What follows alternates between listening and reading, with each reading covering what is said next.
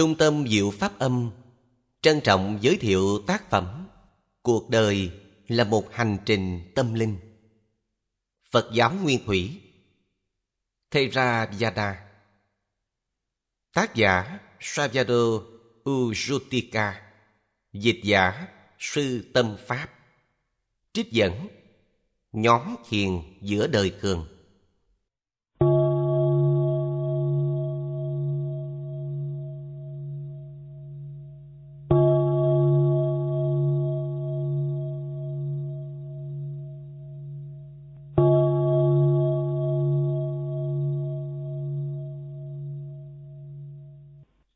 Cõi, lầm mê, tâm tịch tịch.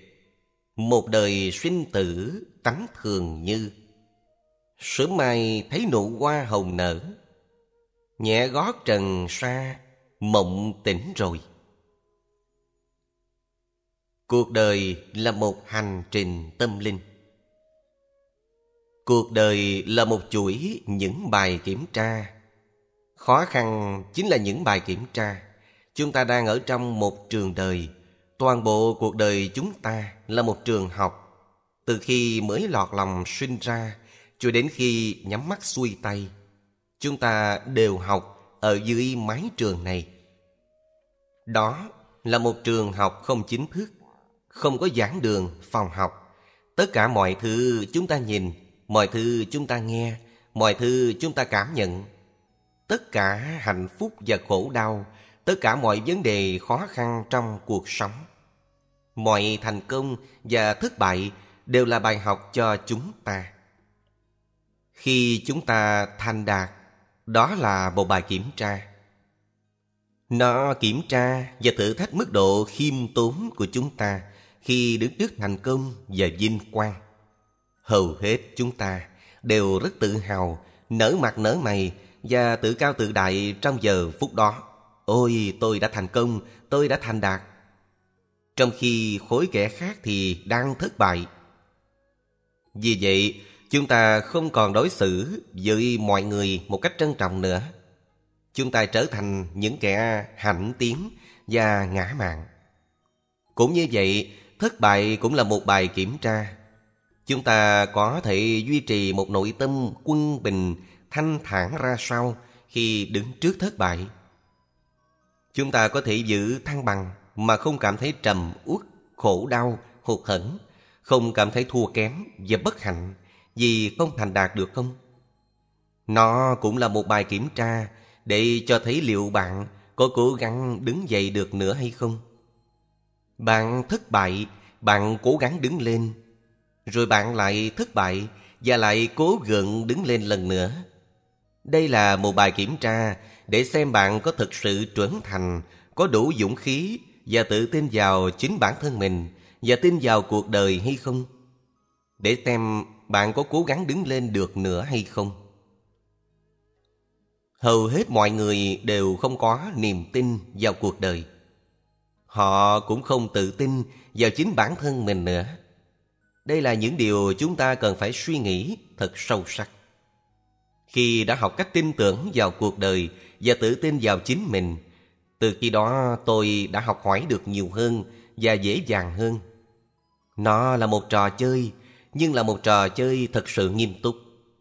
Khi bạn đối mặt với khó khăn và thất bại, điều quan trọng là phải hiểu nó một cách thật sâu sắc và không để mình bị hụt hẫng và trầm uất. Cố gắng tìm ra phương cách tốt nhất để vượt qua nó và tiếp tục thực hành như thế nhiều lần. Cuộc đời là một chuỗi những bài kiểm tra, nhưng bạn sẽ biết khi nào mình vượt qua các bài kiểm tra đó một cách thành công. Bạn sẽ có thể nhìn lại chúng như là những kinh nghiệm bổ ích cho mình. Khi đối diện với những tình huống khó khăn trong cuộc sống, bạn thường nghĩ, trời ơi, sao tôi lại không may đến thế? tôi đã làm những gì đến nỗi phải chịu khổ thế này? Bạn than phiền, đổ lỗi cho nghiệp chướng của mình, trách móc cha mẹ, vợ chồng mình, hay đổ lỗi cho cả chính quyền. Bạn ca tháng ngày một cao giọng và to tiếng, ngày càng nói dài, nói dai hơn. Khi bạn càng than trách, nó càng cho thấy rằng bạn đang thi rớt bài kiểm tra đó. Đây là một bài kiểm tra sự trưởng thành của bạn, sự nhẫn nại của bạn, kiểm tra tâm xả ly và trí tuệ của bạn. Bất cứ khi nào đối diện với khó khăn, bạn hãy tự nhắc nhở mình rằng đây là một bài kiểm tra. Đây là một thử thách cho mình. Tôi phải học được điều gì đó từ khó khăn này để trở nên chín chắn và trưởng thành hơn. Tôi thích nói về bản thân mình bởi vì đó là con người mà tôi hiểu rõ hơn cả. Cuộc đời tôi là một hành trình đầy những khó khăn cơ cực. Từ khi còn là một cậu bé, tôi đã phải gánh chịu biết bao nỗi khó khăn khổ ải trên đời. Hết cơ hàng này đến nghiệp chướng kia. Nhưng tôi cũng đã học hỏi được rất nhiều từ chúng. Vì vậy, đó cũng là lý do tôi muốn khuyến khích các bạn hãy làm như thế. Cho dù những khó khăn vất vả bạn đang phải trải qua đó có nặng nề đau đớn đến đâu, cũng hãy cố gắng duy trì một mức độ quân bình, buông xả nào đó trong tâm. Hãy trầm tĩnh lại một chút và xem xét xem mình có thể học hỏi được gì từ những hoàn cảnh đó không? Hãy chú ý xem mình có thể phát triển được các phẩm chất nội tâm nào đó không? Hãy cố gắng để hiểu biết hơn, yêu thương và khoan dung, tha thứ hơn và cố gắng kham nhẫn, chịu đựng thêm được chút nào hay chút ấy. Mỗi khi chúng ta có khó khăn, khúc mắc với người nào đó, chúng ta thường đổ lỗi cho họ. Chúng ta buộc tội và trách móc họ là đã không làm đầy đủ mọi thứ cho mình. Đôi khi chúng ta cũng tự trách móc chính bản thân mình nữa.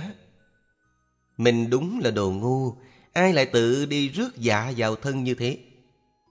Chúng ta không thể tha thứ cho mình và cảm thấy tự xấu hổ cho bản thân mình. Trời ơi, rồi mọi người sẽ biết hết. Mình là kẻ ngu, làm sao mình có thể phơi cái mặt này ra trước bàn dân thiên hạ được nữa? Mình phải trốn đi một nơi nào đó thật xa, đến chỗ nào không ai biết đến mình nữa. Rất nhiều người đã làm như thế, họ chạy trốn. Họ không còn muốn gặp lại bạn bè và người quen nữa, bởi vì họ thấy tự hổ thẹn trong lòng. Nhưng nếu bạn có thể nhìn kỹ những điều này một cách trầm tĩnh trong tâm xã, bạn sẽ qua được kỳ thi này và sẽ quay lại nhìn nó như là một kinh nghiệm tốt cho mình. Bạn sẽ nhìn lại nó như là một thành công của mình. Bạn đã thành công, bạn đã học hỏi ra điều gì đó trong đời. Ẩn chứa trong mỗi hoàn cảnh mới mà chúng ta đang phải trải qua là một bài học tâm linh cần học hỏi. Toàn bộ cuộc đời này là một bài học tâm linh mà chúng ta sinh ra trên đời để học bài học đó. Chúng ta có mặt ở đây trên thế gian này, trong kiếp nhân sinh này, trong thời đại này là để học hỏi ra những gì cần học hỏi. Khi đọc những câu chuyện kể về những người có thể nhớ được kiếp trước của mình, tôi thấy rất nhiều người trong số họ diễn đạt cùng một tư tưởng như nhau. Một trong những tư tưởng đó là họ sinh ra ở đây, trên cõi đời này là để hoàn thành một công việc gì đó, để học hỏi một điều gì đó. Và tôi cũng cảm thấy y như thế đối với cuộc đời mình. Tôi sinh ra ở đây mang cái thân người này là để học hỏi ra một điều gì đó, để hoàn thành một bổn phận, một trách nhiệm nào đó hay bất cứ điều gì bạn có thể gắn cho nó. Khi nhìn cuộc đời theo quan kiến đó, từ góc độ đó, tất cả mọi thứ trong cuộc đời bạn sẽ trở nên vô cùng ý nghĩa. Một điều tôi đã từng đọc và ghi nhớ rất sâu trong tâm là một câu nói rất giá trị và rất hay này. Tất cả mọi thứ trên thế gian này đều ẩn chứa những ý nghĩa riêng của nó. Bởi vì chúng ta chỉ thấy một cách quá hời hợt và nông cạn, nên chúng ta không thể thấy được ý nghĩa sâu sắc đằng sau những gì đang diễn ra. Và do vậy mọi thứ trở thành vô nghĩa đối với chúng ta. Rất nhiều người đã hỏi tôi rằng, cuộc đời có ý nghĩa gì? Tôi có thể trả lời câu hỏi đó như thế nào được đây? Bởi vì điều đó còn phụ thuộc vào mức độ chín chắn và trưởng thành của chính bạn. Nó phụ thuộc vào mức độ nhiều ít của ý nghĩa mà bạn đã đặt trên cuộc đời mình. Đừng hỏi cuộc đời có ý nghĩa gì, Mà trước hết, hãy tự hỏi mình xem mình coi cuộc đời này có ý nghĩa như thế nào. Chính chúng ta cho cuộc đời ý nghĩa của nó. Đừng đi hỏi người khác về ý nghĩa của cuộc đời. Hãy đem đến cho tất cả mọi thứ những ý nghĩa của chính mình. Điều này rất quan trọng. Mỗi khi có điều gì đó xảy ra, hãy cố gắng tìm ra. Nhất định phải có một ý nghĩa nào đó đằng sau kinh nghiệm tâm linh này. Cần phải tìm hiểu xem tại sao mình phải đối diện với hoàn cảnh này. Dù tốt hay xấu, tất cả mọi kinh nghiệm, mọi hoàn cảnh đều có ý nghĩa riêng của nó.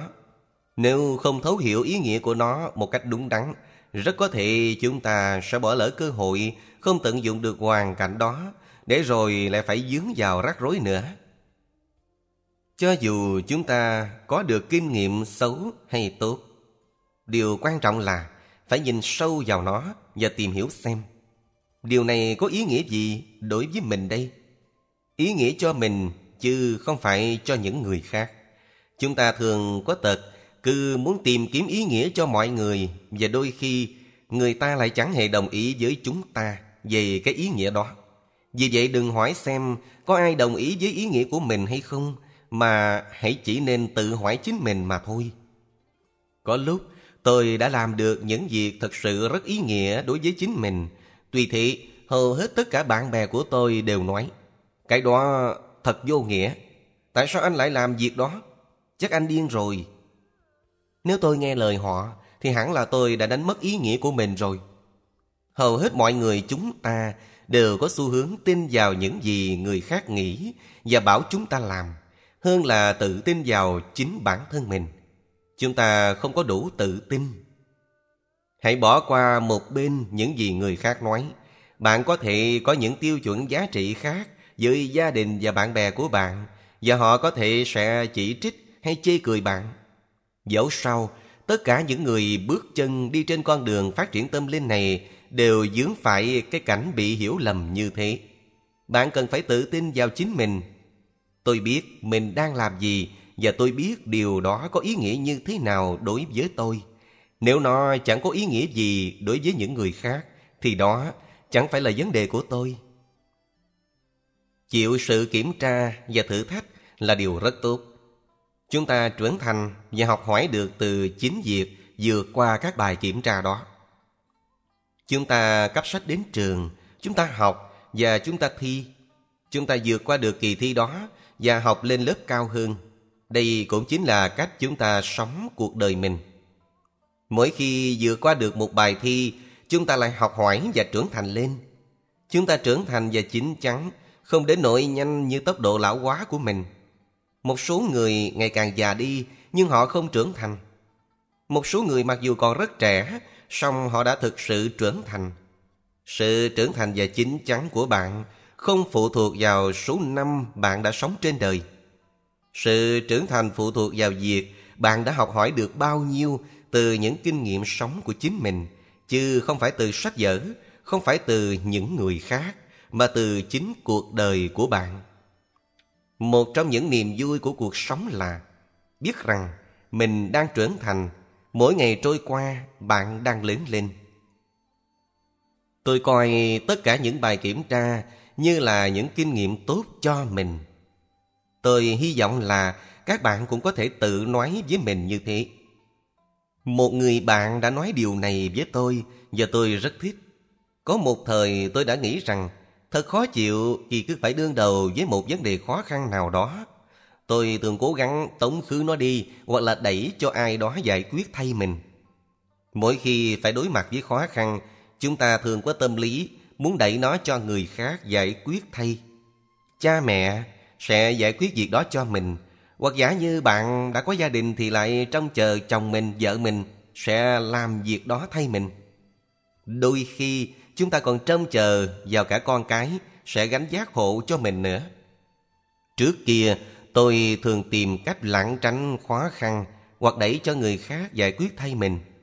Người đó sẽ thật sự là một con người hạnh phúc khi có thể nói rằng, nhưng cái thời ấy đã xưa rồi Họ không còn trông chờ người khác Sẽ giải quyết vấn đề thay cho mình nữa Ngày đó Quả là một ngày vĩ đại trong cuộc đời tôi cái ngày tôi đã phát hiện ra mục đích và ý nghĩa kỳ diệu của mọi khó khăn. Tất cả mọi khó khăn đều có mục đích và có ý nghĩa của nó. Nó là một bài học mà chúng ta cần phải học hỏi để trưởng thành. Đúng thế, nó có một ý nghĩa thật tuyệt vời. Một số người thường cầu mong cho mình được sống một cuộc đời bình yên, xuôi chèo mát mái, không khó khăn, không gian khổ cơ hàng. Nhưng tôi thì không hề cầu mong một cuộc sống như thế cho bất cứ người nào trong các bạn. Cái tôi nguyện cầu cho các bạn là có được một nghị lực phi thường để giải quyết mọi khó khăn của mình một cách ý nghĩa để trưởng thành lên. Mục đích của cuộc đời chúng ta là để trưởng thành, là để giải quyết các vấn đề của mình một cách chánh niệm và ý nghĩa. Trí tuệ sẽ đến và chánh niệm cũng đến cùng.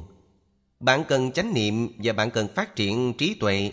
Bạn cần phải luôn luôn sẵn sàng, luôn luôn được chuẩn bị, luôn luôn tỉnh thức và không phản ứng một cách máy móc.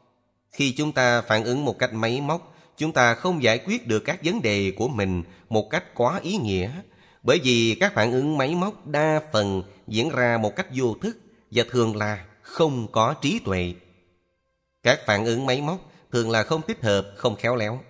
Mỗi khi đối diện với một vấn đề khó khăn, chúng ta phải tự nhắc nhở mình, hãy chánh niệm, hãy chánh niệm đi.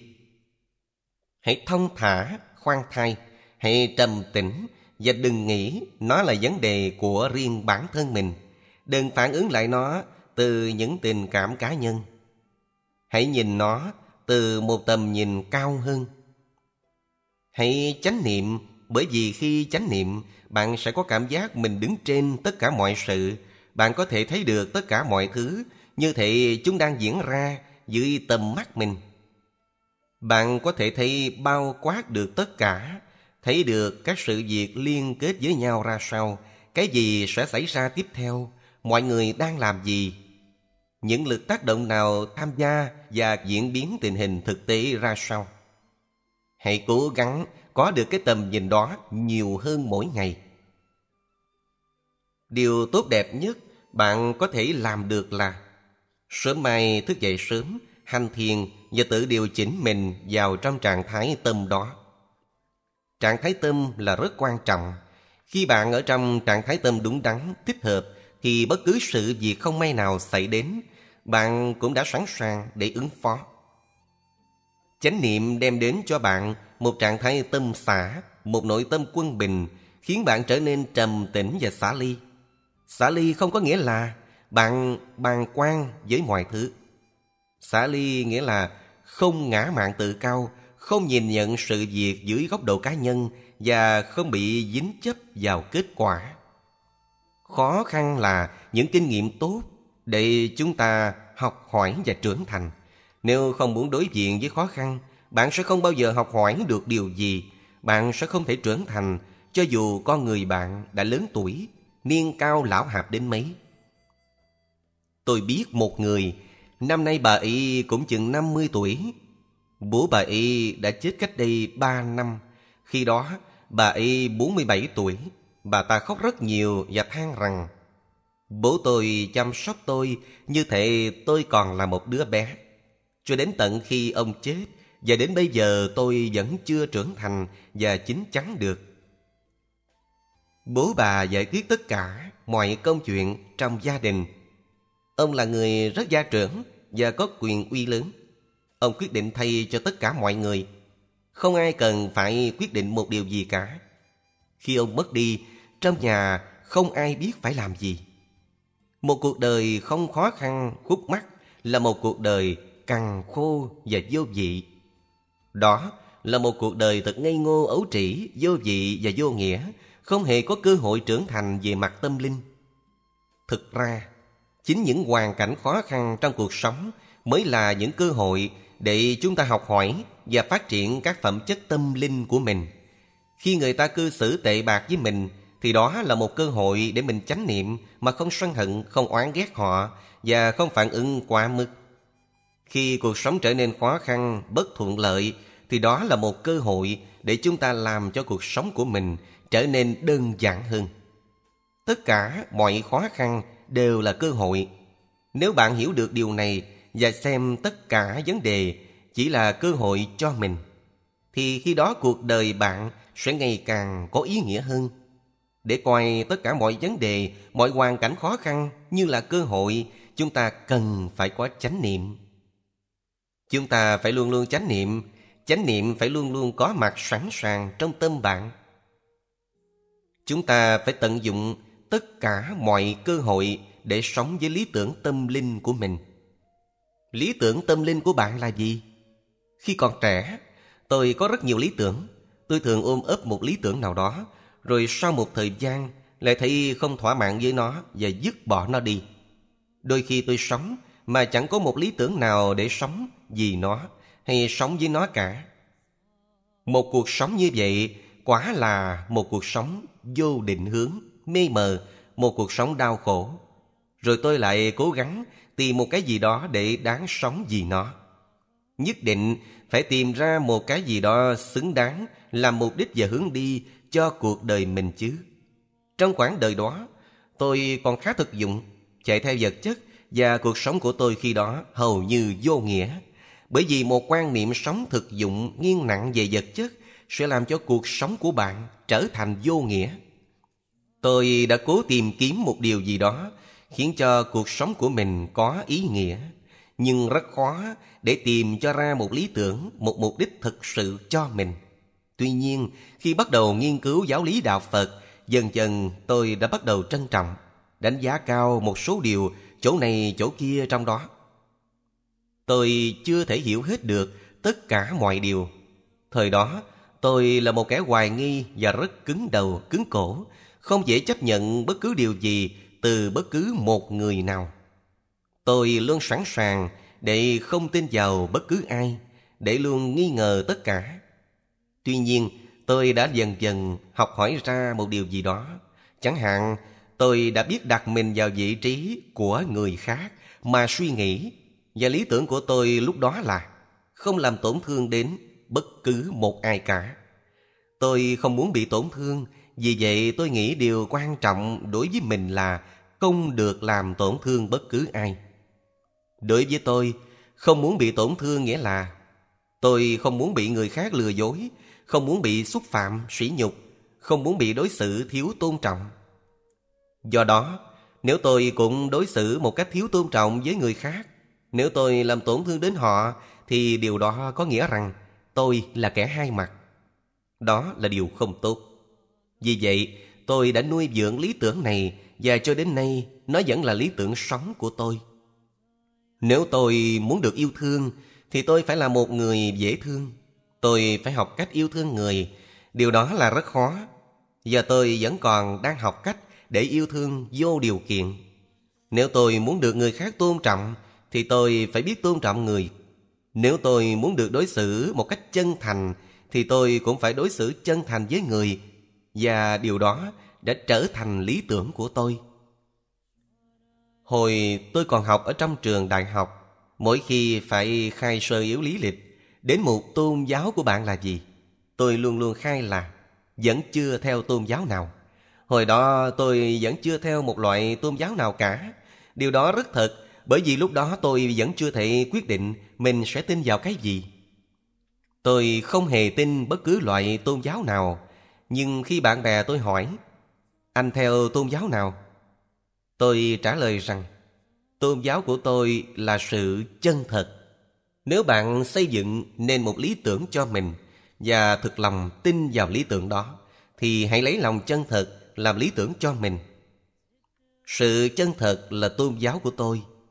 Tôi nghĩ khi đó, bạn sẽ thành đạt được tất cả mọi thứ trong cuộc sống của mình. Mỗi khi làm một việc gì đó, bạn hãy thành thực tự hỏi chính mình xem, tại sao tôi làm điều đó?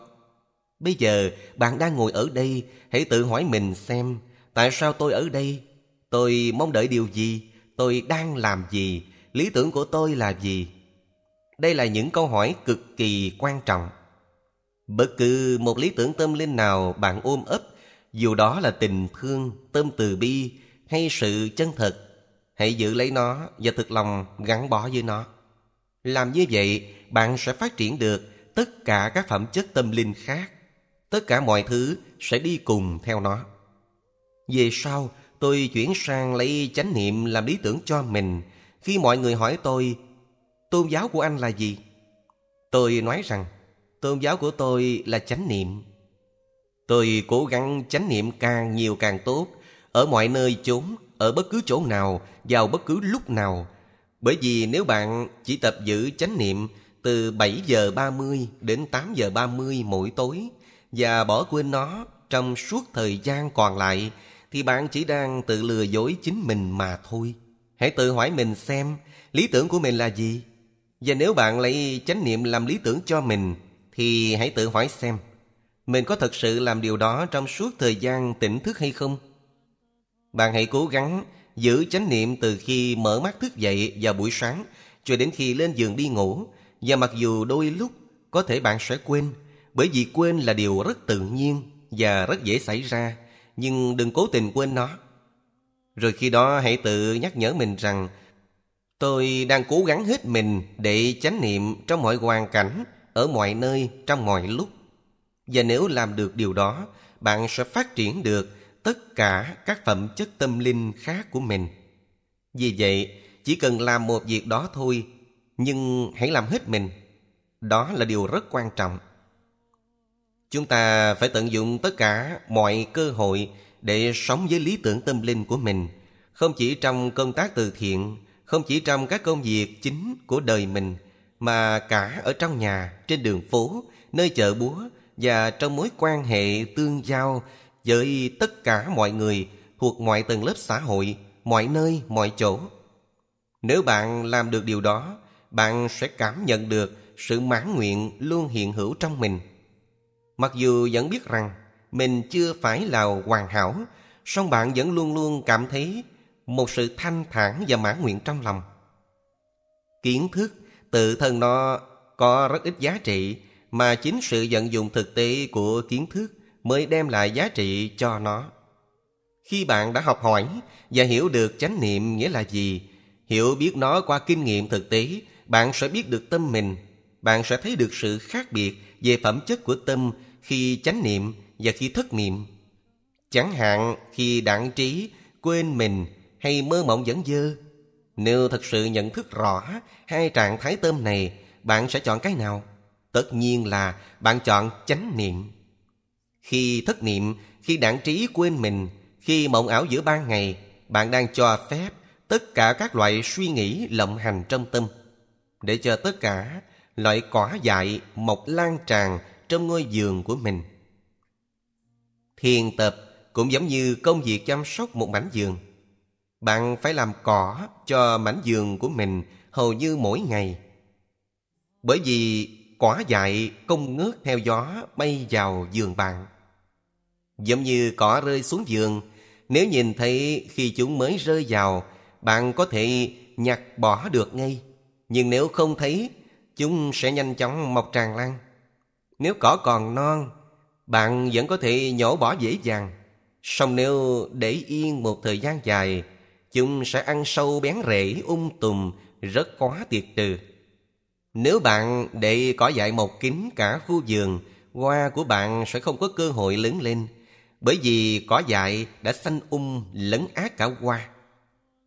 Chúng hút hết dinh dưỡng và nước để nuôi cây, hoa sẽ không có đủ chất để mà lớn. Thiền tập cũng giống như công việc làm vườn, bạn phải chăm sóc mảnh giường của mình mỗi ngày, làm đất tơi xốp và tưới tắm cho cây. Điều quan trọng là cách chúng ta sống một cuộc sống hàng ngày của mình ra sao. Cách chúng ta sử dụng những nguồn lực có được một cách hữu ích như thế nào và cách chúng ta đối xử với những người xung quanh với tình thương như thế nào. Chỉ ngồi thu lưu một góc hành thiền thì không đủ. Khi chúng ta trở nên nhạy cảm hơn với bản thân mình, chúng ta sẽ nhạy cảm hơn đối với những người khác. Có khả năng yêu thương được mọi người Đó là điều rất quan trọng. Khi thực hành thiền tuệ quán Vipassana Chúng ta cũng nên thực hành một số loại thiền khác nữa Để hỗ trợ cho thiền Vipassana. Một trong số đó là thiền tâm từ, tức là tu dưỡng tình thương và tấm lòng từ ái, nhân hậu.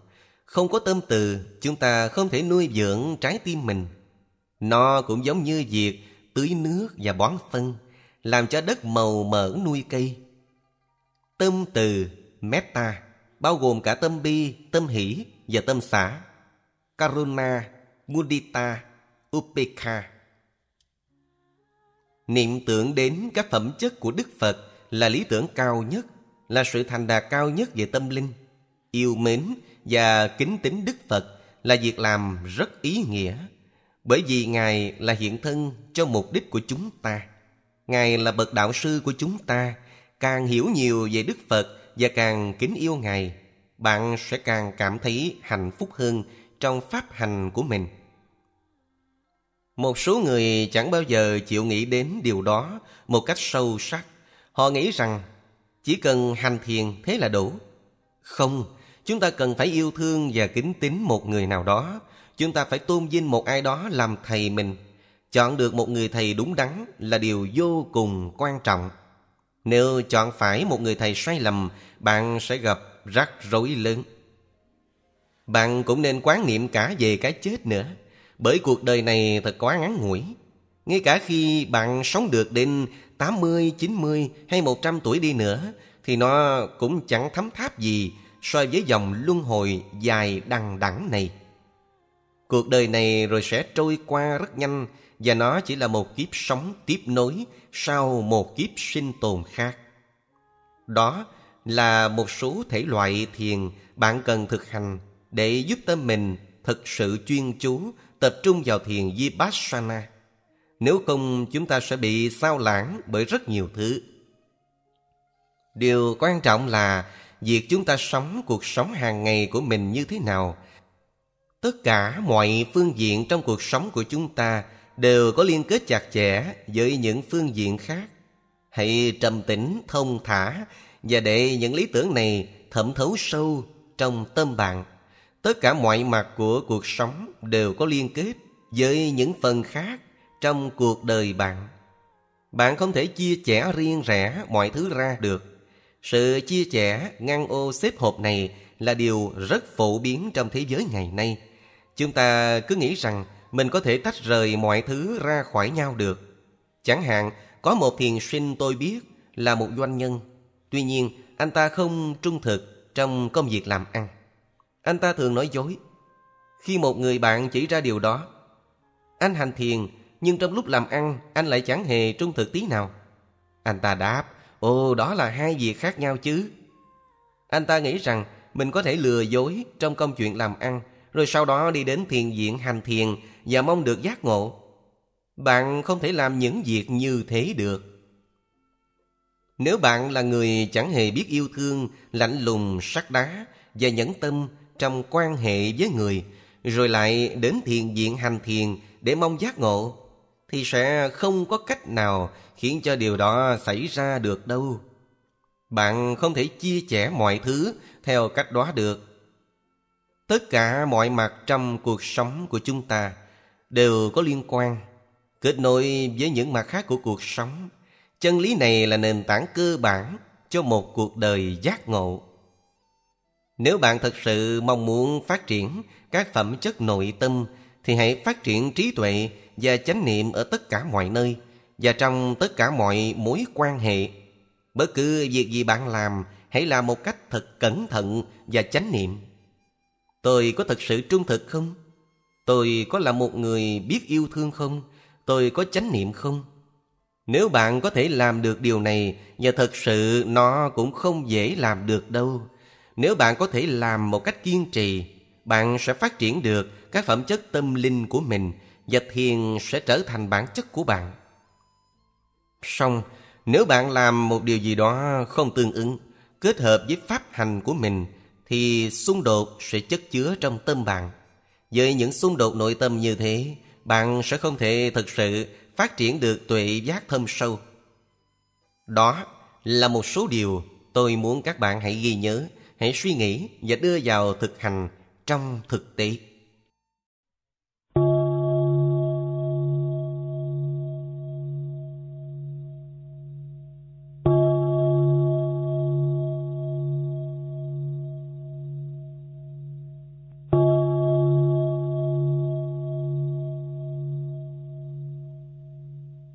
Mục đích có sẵn rồi.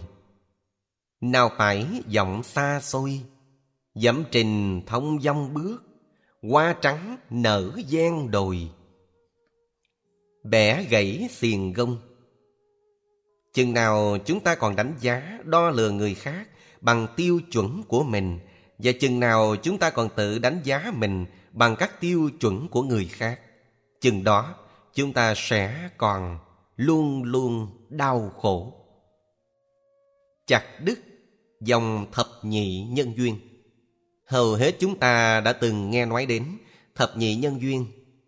Batija Samu Pada Pháp duyên khởi, Pháp tùy thuộc phát sinh.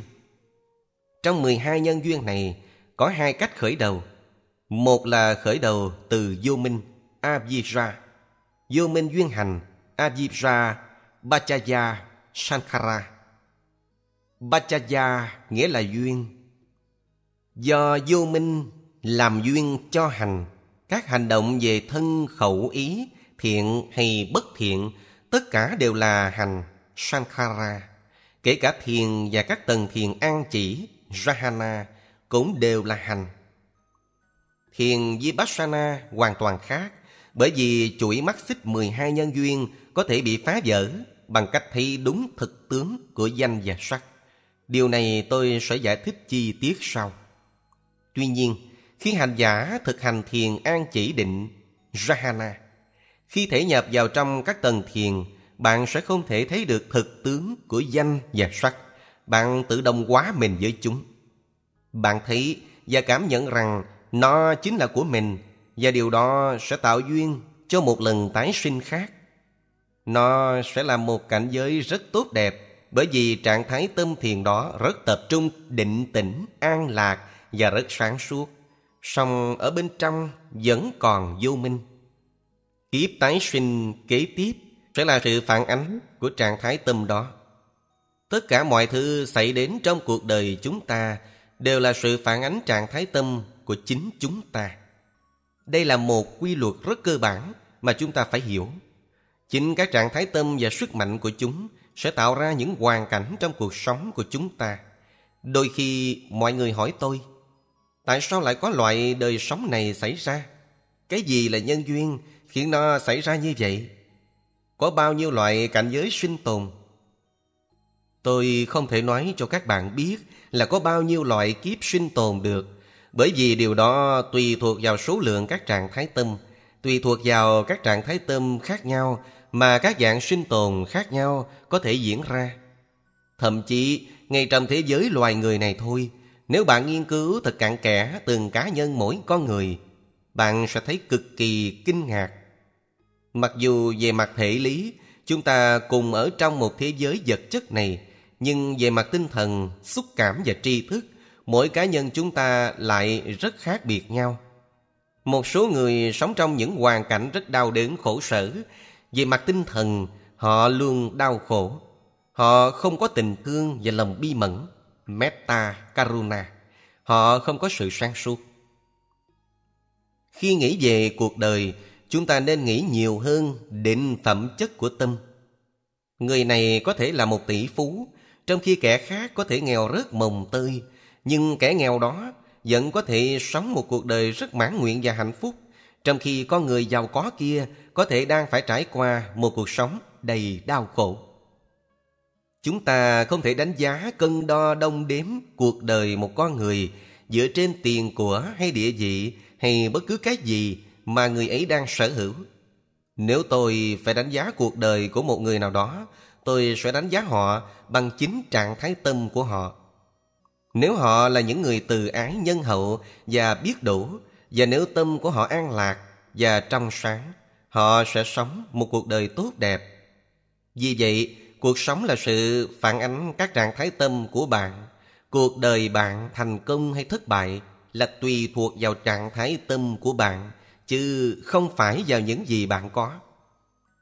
Có một người đến hỏi tôi về sự thành công trong cuộc sống.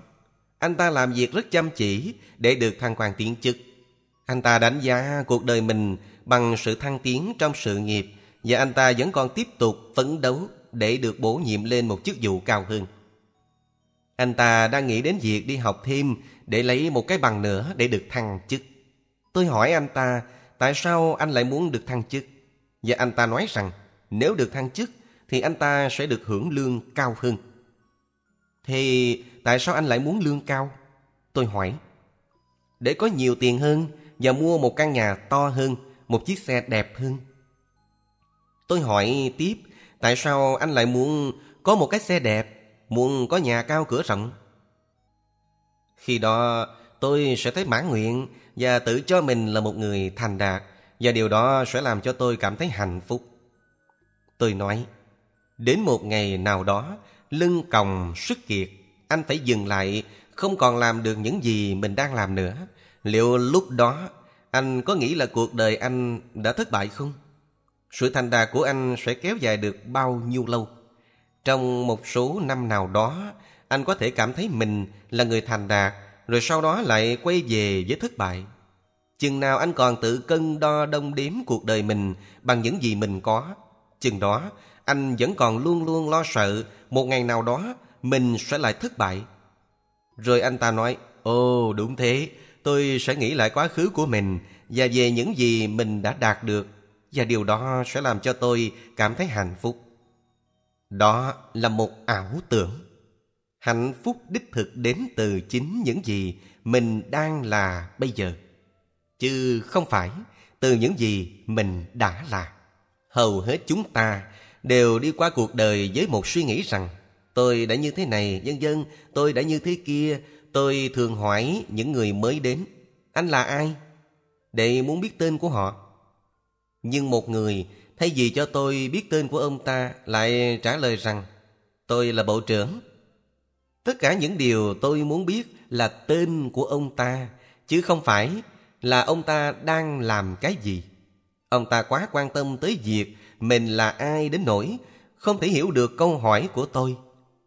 Nhìn vào ông ta, tôi có thể nhận thấy rõ ông ta rất sợ mọi người không gì nể kính trọng mình bởi vì mình là người có địa vị như thế. Chừng nào còn bám víu vào mình đã là hay đang là cái gì, chừng đó bạn vẫn còn có cảm giác không an toàn. Sự an lòng thực sự chỉ đến từ việc mãn nguyện với thực tế mình là ai, chứ không phải mình là cái gì. Nếu bạn là người an lạc và trầm tĩnh, từ ái và bi mẫn, chánh niệm và minh triết, bạn có thể rất mãn nguyện với bản thân mình và dù mọi người có coi trọng, có đánh giá cao bạn hay không, đối với bạn cũng chẳng thành vấn đề. Sự mãn nguyện của bạn được thể hiện trong cách bạn sống cuộc đời mình. Bạn sẽ không còn sợ người khác không kính trọng bởi vì bạn không có địa vị cao nữa. Chừng nào chúng ta còn bám víu vào địa vị hay chức vụ của mình, chừng đó chúng ta vẫn còn phải sống trong nỗi lo sợ và bất an. Cuộc đời là một sự phản ánh cái trạng thái tâm của chúng ta. Vì thế, việc chúng ta là ai, điều đó phụ thuộc vào trạng thái tâm của chính chúng ta. Bây giờ chúng ta hãy quay lại với thiền. Trong thiền Vipassana, chúng ta chú ý vào những gì đang diễn ra ngay trong hiện tại, không phải trong quá khứ. Chúng ta chú ý vào những gì đang diễn ra trong hiện tại, song quá khứ vừa qua ngay tức thì cũng có thể được gộp vào trong hiện tại. Chẳng hạn, nếu tôi đánh vào cái chuông này, không, tôi vẫn chưa đánh. Bây giờ tôi chuẩn bị đánh. Vì vậy, nó vẫn còn ở trong tương lai. Bây giờ chúng ta không thể quan sát được tiếng chuông bởi vì nó không tồn tại. Vì vậy, khi bạn nghĩ, thầy đang chuẩn bị đánh và nó sẽ phát ra một tiếng chuông, đó chỉ là một ý nghĩ. Nó không phải là sự quan sát, nó không phải là thiền vipassana.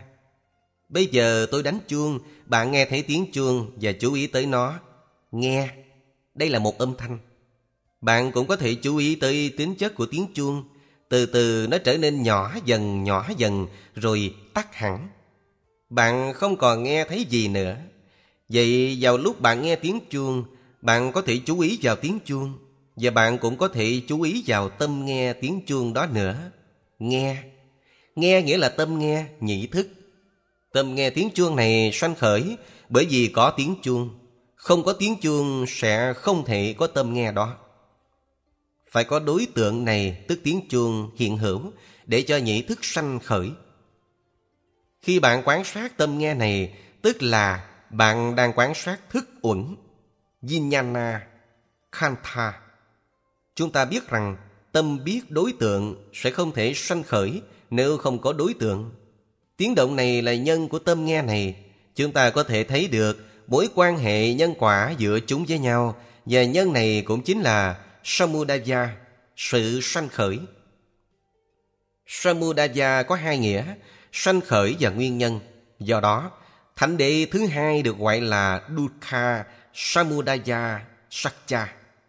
Sự thật về nguyên nhân của khổ hay là tập đế. Do đó, âm thanh này là nhân của tâm nghe này.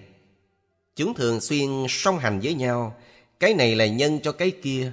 Chúng ta không nghĩ cái này xảy ra trước rồi cái kia xảy ra sau.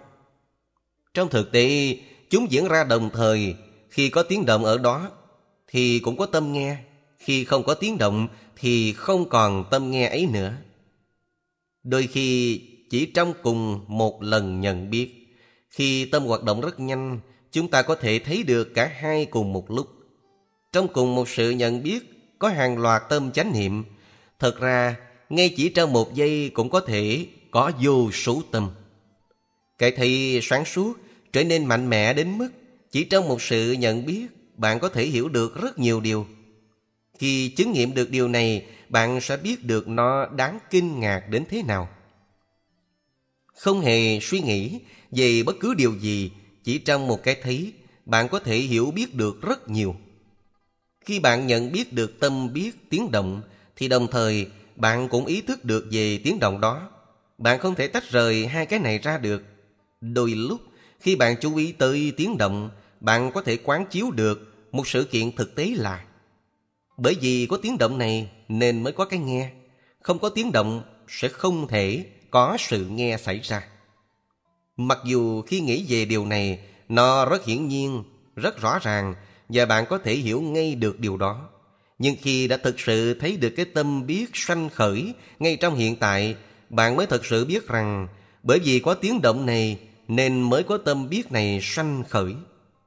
Bạn biết rằng đây chính là một điều gì đó rất mới mẻ mà bạn vừa mới chứng nghiệm được. Thiền không phải là để thấy cho được những điều chưa hề thấy trước kia, mà thiền là để thấy cũng chính những hiện tượng đó nhưng theo một cách khác. Nó là một cách thấy hoàn toàn mới. Tất cả mọi người đều biết rằng bởi vì có tiếng động nên mới có cái nghe. Nhưng đó chỉ là biết trên bề mặt suy nghĩ. Chúng ta có cảm tưởng rằng có một người nào đó hiện diện ở đấy để nghe tiếng động.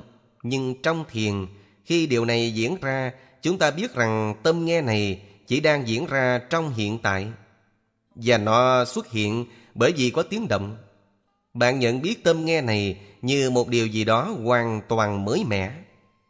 Khi chúng ta có thể thấy được các hiện tượng như một cái gì hoàn toàn mới, chỉ mới xuất hiện trong hiện tại, chỉ khi ấy chúng ta mới có thể thấy được thực tại. Điều này diễn ra trong thiền Vipassana. Bạn thấy được tâm đó sanh khởi ngay trong hiện tại bởi vì có đối tượng này hiện hữu. Và chúng ta cũng biết rằng bởi vì có đối tượng này hiện hữu nên mới có tâm biết này xuất hiện. Đó là thuộc tính sanh khởi. Chúng ta cũng có thể thấy được tiếng động sanh và diệt. Sanh là Samudaya và diệt là Vaya. Chúng ta có thể hiểu cùng một pháp đó theo rất nhiều cách khác nhau. Đức Phật nói, Vì ấy sống quán tính sanh khởi, vì ấy sống quán tính diệt tận của các pháp. Trích Kinh Đại Niệm xứ Trường Bộ Kinh Vaya cũng có nghĩa là Nirotha, diệt tận. Từ này có nhiều từ đồng nghĩa, Samudaya, sanh khởi, cũng có nghĩa là Nipati, Lakhana. Vaya cũng có nghĩa là Yipari Nama Lakhana và cũng có nghĩa là Niprotha diệt tận.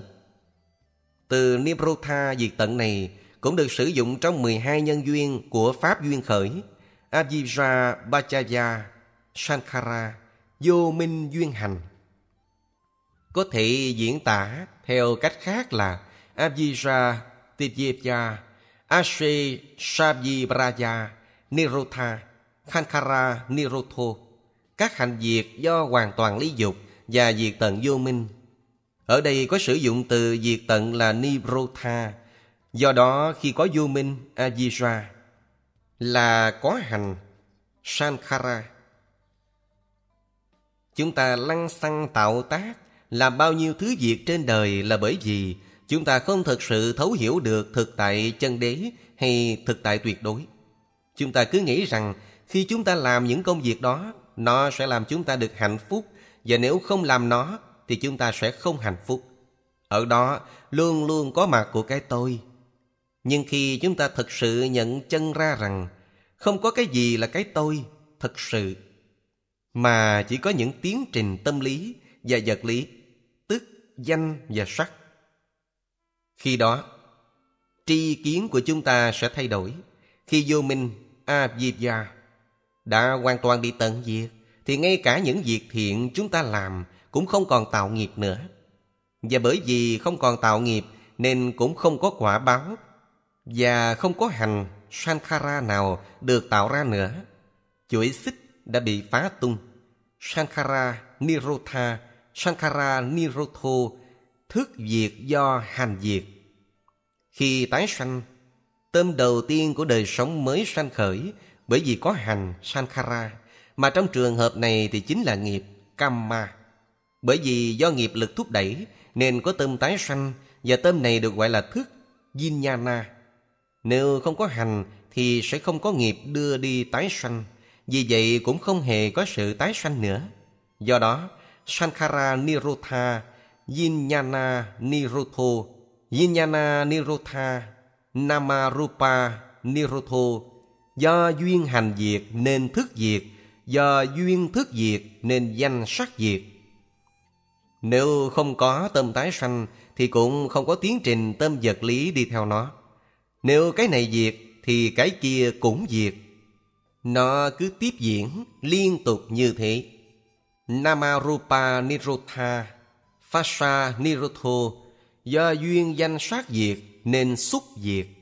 Nếu không còn tiến trình thân tâm tiếp diễn, sẽ không thể có sự tiếp xúc giữa căn, trần, thức, tức giá quan và đối tượng bên ngoài nữa.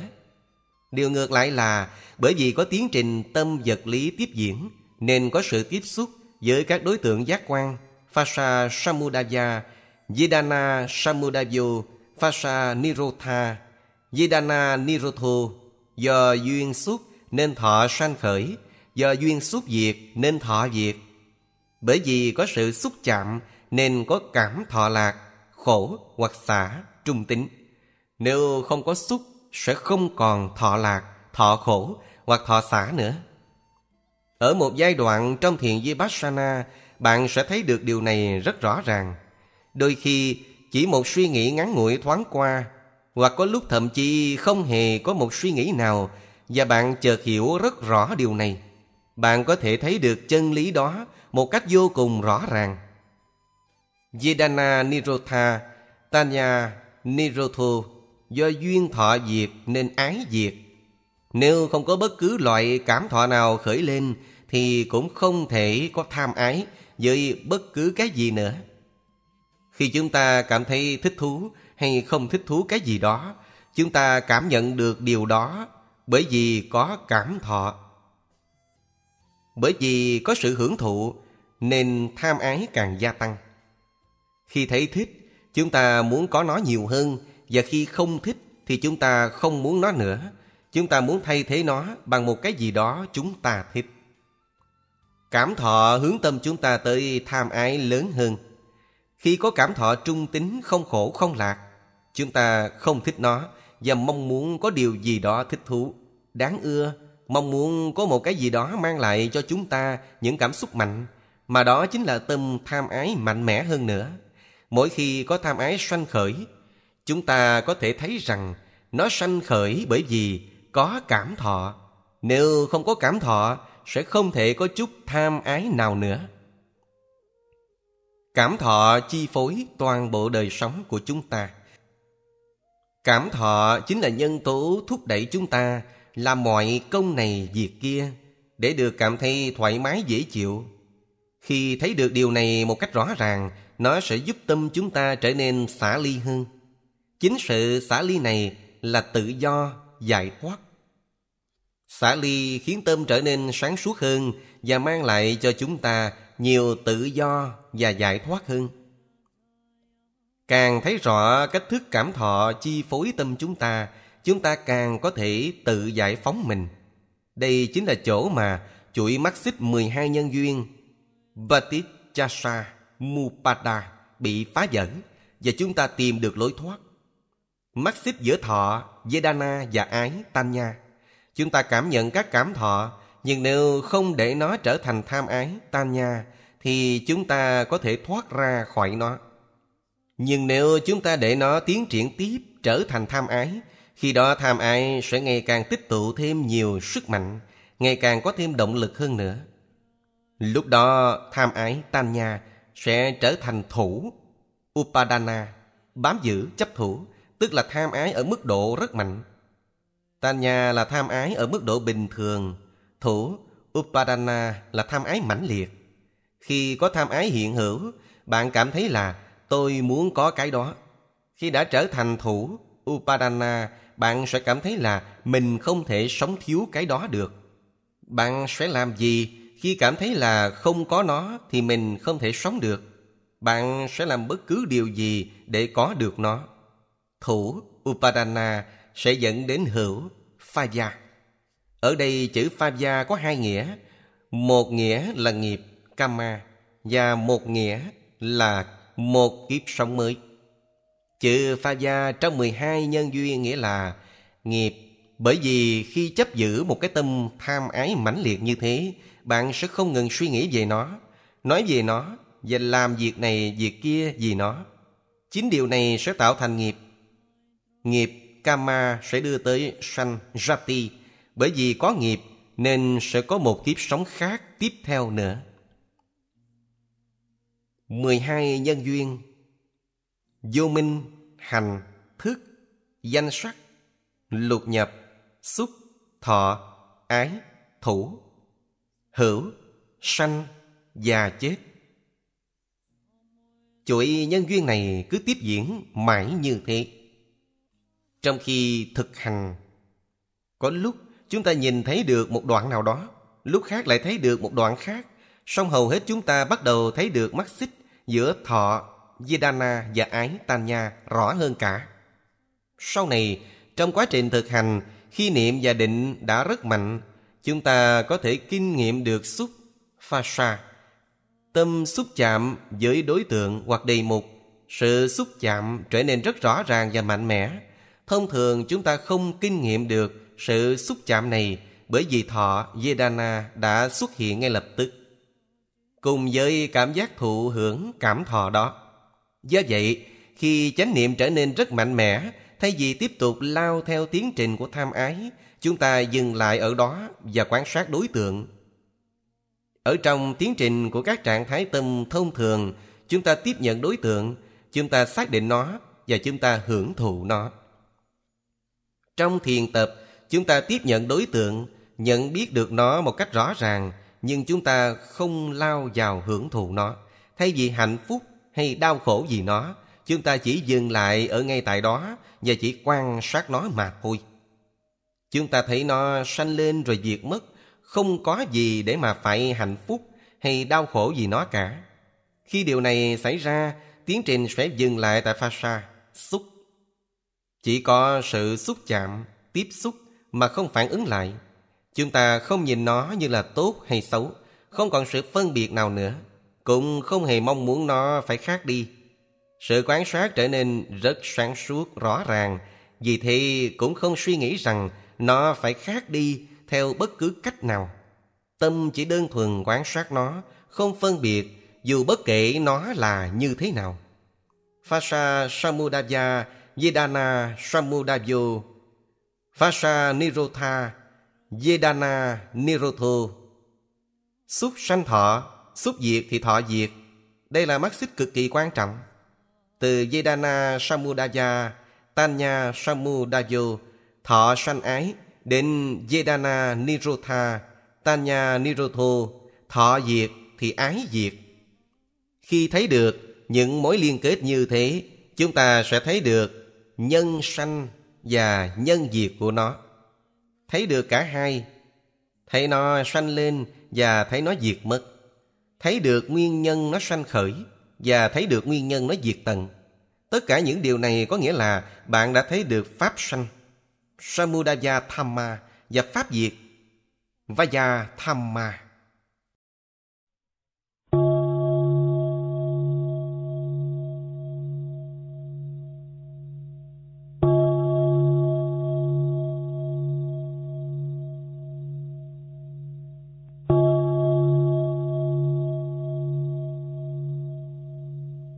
Hỏi và đáp.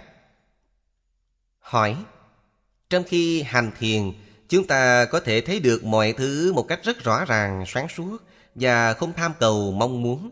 Nhưng trong cuộc sống đời thường thì rất khó để không phản ứng.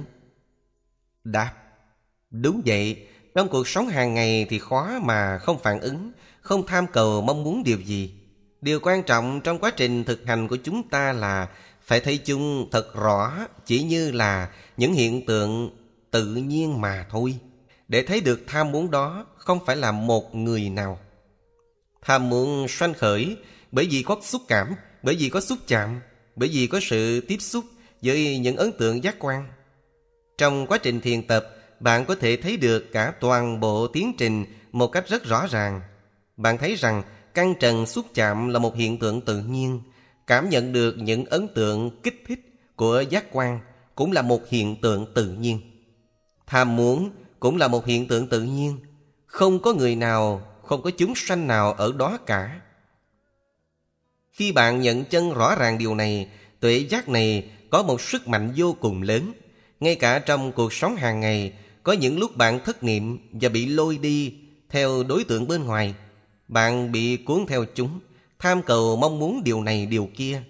Bạn phản ứng lại với chúng. Song ngay thời điểm bạn chánh niệm về chúng, mức độ tác động của phản ứng và tham muốn đó sẽ nhanh chóng tan biến và bạn cảm thấy được giải thoát ở một mức độ nào đó. Trong quá trình thực hành, điều quan trọng hàng đầu là không được cố vượt qua tham ái một cách hoàn toàn ngay lập tức, mà phải tiến dần từng bước một. Việc đầu tiên là phải thấy tất cả chúng chỉ như là những hiện tượng tự nhiên mà thôi. Ở đó không có chúng sanh nào, không có người nào cả. Ngay cả tầng đạo quả đầu tiên cũng chưa tận diệt được tham và sân. Tầng đạo quả đầu chỉ đoạn tận được tà kiến chấp rằng có một linh hồn, một thực thể trường cửu mà thôi. Nếu chúng ta có thể thấy không có gì là một thực thể vĩnh cửu, không có gì là một linh hồn cả, mà tất cả chỉ là những tiến trình tự nhiên, chỉ đến và đi, sanh và diệt. Nếu thấy được điều này một cách thật rõ ràng và mạnh mẽ, thì mặc dù đôi lúc bạn vẫn bị cuốn theo và đắm chìm với những đối tượng bên ngoài do thiếu chánh niệm, song ngay cả trong khi bị cuốn trôi và phản ứng như thế, nếu lấy lại sự chú tâm, bạn sẽ có thể tự giải thoát cho mình. Đây chính là lợi ích của sự thấy biết rõ ràng. Trong cuộc sống hàng ngày, chúng ta không thể thấy biết mọi thứ một cách sáng suốt rõ ràng trong mọi lúc được, nhất là khi chúng ta sống như một con người bình thường chứ không phải là một hiền sinh. Chúng ta phải giao tiếp với mọi người, tự thể hiện mình, tự thể hiện tình thương và lòng nhân hậu của mình. Khi nghĩ đến nhân hậu và tình thương là chúng ta suy nghĩ đến một người nào đó, chúng ta nghĩ đến thái độ và tình cảm của người khác. Trong cuộc sống đời thường, ngay cả khi cảm nhận tất cả những cảm xúc này, chúng ta cũng không coi chúng như một cái gì đó thuộc cá nhân mình. Chúng ta có thể hành động theo hai mẫu thức khác nhau. Chúng ta phải hành động, phải sống theo hai mẫu thức như thế. Bởi vì, giả dụ chúng ta nhìn con mình mà nói rằng không có đứa con nào ở đó cả, nó không phải là con tôi. Đó chỉ là danh và sắc thôi. Thì không lẽ, Khi nó nghịch lửa đến bỏng và la khóc, Chúng ta cũng nói rằng Không có đứa con nào cả, Không có ai cả. Đó chỉ là cảm giác thôi ư. Điều đó thật phi lý và nhẫn tâm. Chúng ta không thể hành động như thế. Chúng ta phải hiểu rằng Có hai cách nhận thức Và thấy biết thực tại, Và phải hành động theo cả hai cách đó. Một cách là thấy biết thực tại này như thật sự nó đang là, Và chính điều này sẽ đem đến giải thoát cho chúng ta Điều quan trọng ở đây là, Ngay cả khi chúng ta tham muốn một cái gì đó, Khi thấy tham muốn đó chỉ như là những hiện tượng tự nhiên, Chúng ta vẫn có thể cố gắng phấn đấu để đạt được nó nếu thấy nó là cần thiết. Song chúng ta sẽ làm việc đó một cách thích hợp và thấu tình, đạt lý. Chúng ta sẽ không bao giờ hành động một cách dụng về, ngu xuẩn để có bằng được nó. Bởi vì chúng ta biết rằng không đáng làm những việc bất thiện chỉ để có cho bằng được điều mình mong muốn. Một người đã đạt tới tầng đạo quả đầu tiên sẽ vẫn còn tham muốn và thích thú những cái hay cái đẹp. Nhưng họ sẽ không bao giờ ăn cắp, sát sanh hay làm bất cứ việc bất thiện nào khác để có được cái mình muốn. Đó chính là một sự khác biệt lớn giữa họ với những người bình thường khác. Hỏi, chúng ta không nhất thiết phải cố ý chuyển sang một mẫu thức hành động khác đúng không? Có phải việc đó sẽ tự nó xảy đến? Đáp, việc đó xảy đến một cách tự nhiên một khi bạn đã có được một mức chánh niệm vững mạnh. Những thoáng chánh niệm đó sẽ thường xuyên đến đều đặn, nhất là mỗi khi bạn xúc động thì chánh niệm thường quay trở lại. Thông thường khi bị xúc động mạnh thì con người ta hay thất niệm. Không ý thức được mình nữa, nhưng đối với một thiền sinh thì trong những tình huống khẩn cấp đó, chánh niệm thường quay trở lại với họ. Mặc dù bạn cảm thấy xúc động mạnh, nhưng bạn vẫn ý thức được về nó. Nó có thể còn tiếp tục cả một thời gian dài, nhưng bạn vẫn chánh niệm hay biết nó. Do đó, một thiền sinh giỏi sẽ không còn bị mắc kẹt trong bất cứ trạng thái tình cảm hay cảm xúc nào nữa. Một thiền sinh giỏi vẫn có thể rất dễ xúc động, vẫn có thể rất tình cảm bởi vì anh ta không cố đè nén và ức chế tình cảm của mình. Đây là một sự khác biệt lớn để trở thành một thiền sinh giỏi, nhất định bạn phải giữ cho tâm mình hoàn toàn rộng mở, không ức chế, đè nén hay chối bỏ bất cứ điều gì, không kháng cự hay xua đuổi bất cứ điều gì.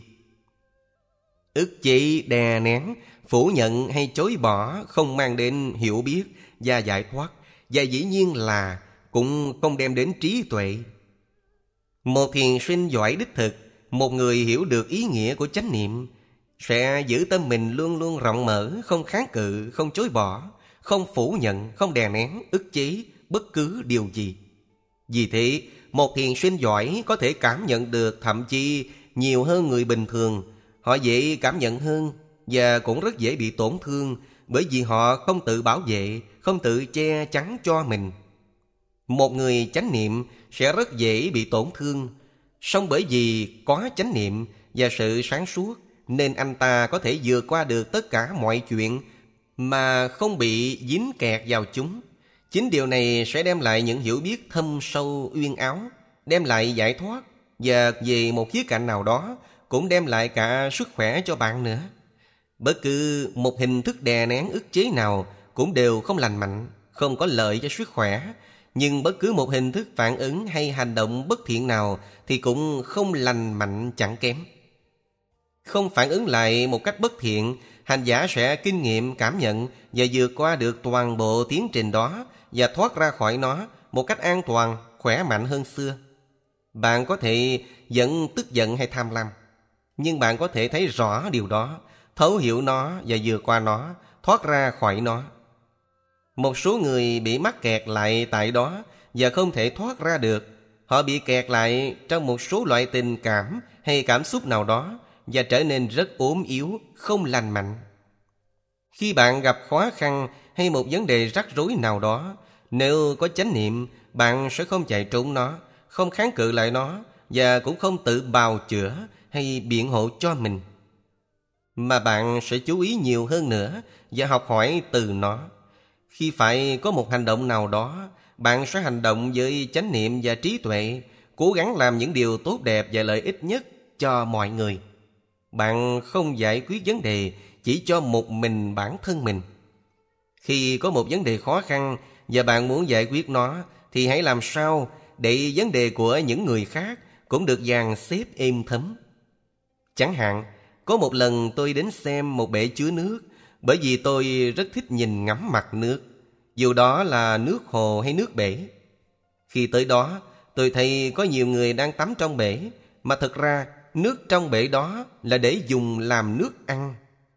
Tôi tới nói chuyện với người quản lý bể nước và nói rằng để mọi người tắm rửa ở đó là không tốt, bởi vì những người khác sẽ phải uống nước đó. Ông ta nói ông sẽ đến rình và bắt tất cả bọn họ. Đó là cách giải quyết vấn đề của ông ta. Vì vậy tôi nói, ông có thể làm như vậy được bao nhiêu lần? Ông có thể bắt và phạt một số người, rồi sau đó ông lại đi.